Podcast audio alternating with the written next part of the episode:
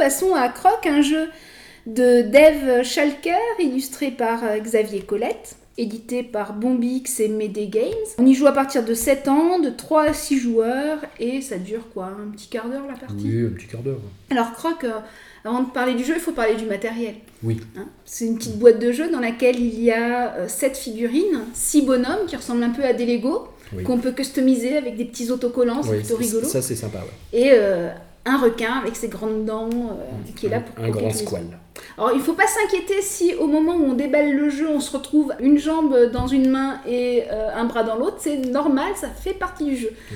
On s'était un peu inquiété, nous, en déballant la première fois Ah la oui. boîte. On s'est dit, ah, oups, on a cassé. Mais non, on casse le jeu, c'est fait exprès. Croc, en fait, c'est l'histoire de petits pirates euh, qui nagent pour échapper aux requins, pour rejoindre la Et Ils terre sont poursuivis.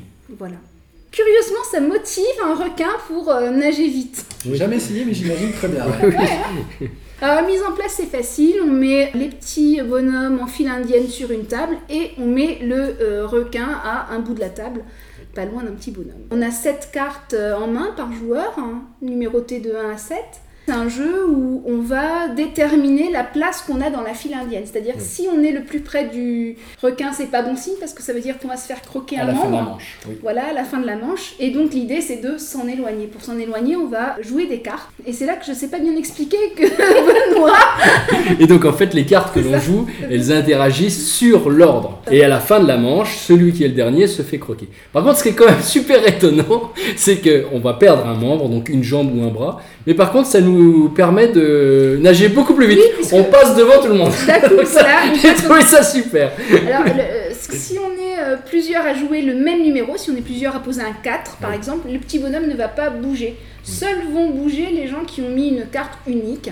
Et on commence à déplacer les bonhommes euh, à partir des cartes les plus faibles. Oui. Le 1, le 2, on va les déplacer en premier. Donc du coup, ça devient un petit peu stratégique, puisque selon la carte qu'on va jouer, selon l'observation qu'on aura faite des cartes euh, des jeux des autres, finalement, on va se mettre à... Des défauts des autres, Ouais. parce qu'on voit déjà ce qu'ils ont, ce qu'ils ont mis en, enfin ce qu'ils ont déjà joué.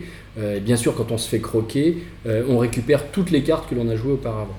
Mais ça nous permet justement de pouvoir nous adapter, de jouer telle ou telle carte. Tiens, on remarque que tel chiffre n'a pas été joué par les autres joueurs. Donc c'est un jeu qui est très très subtil, qui est, qui est très fin, et puis qui est drôle.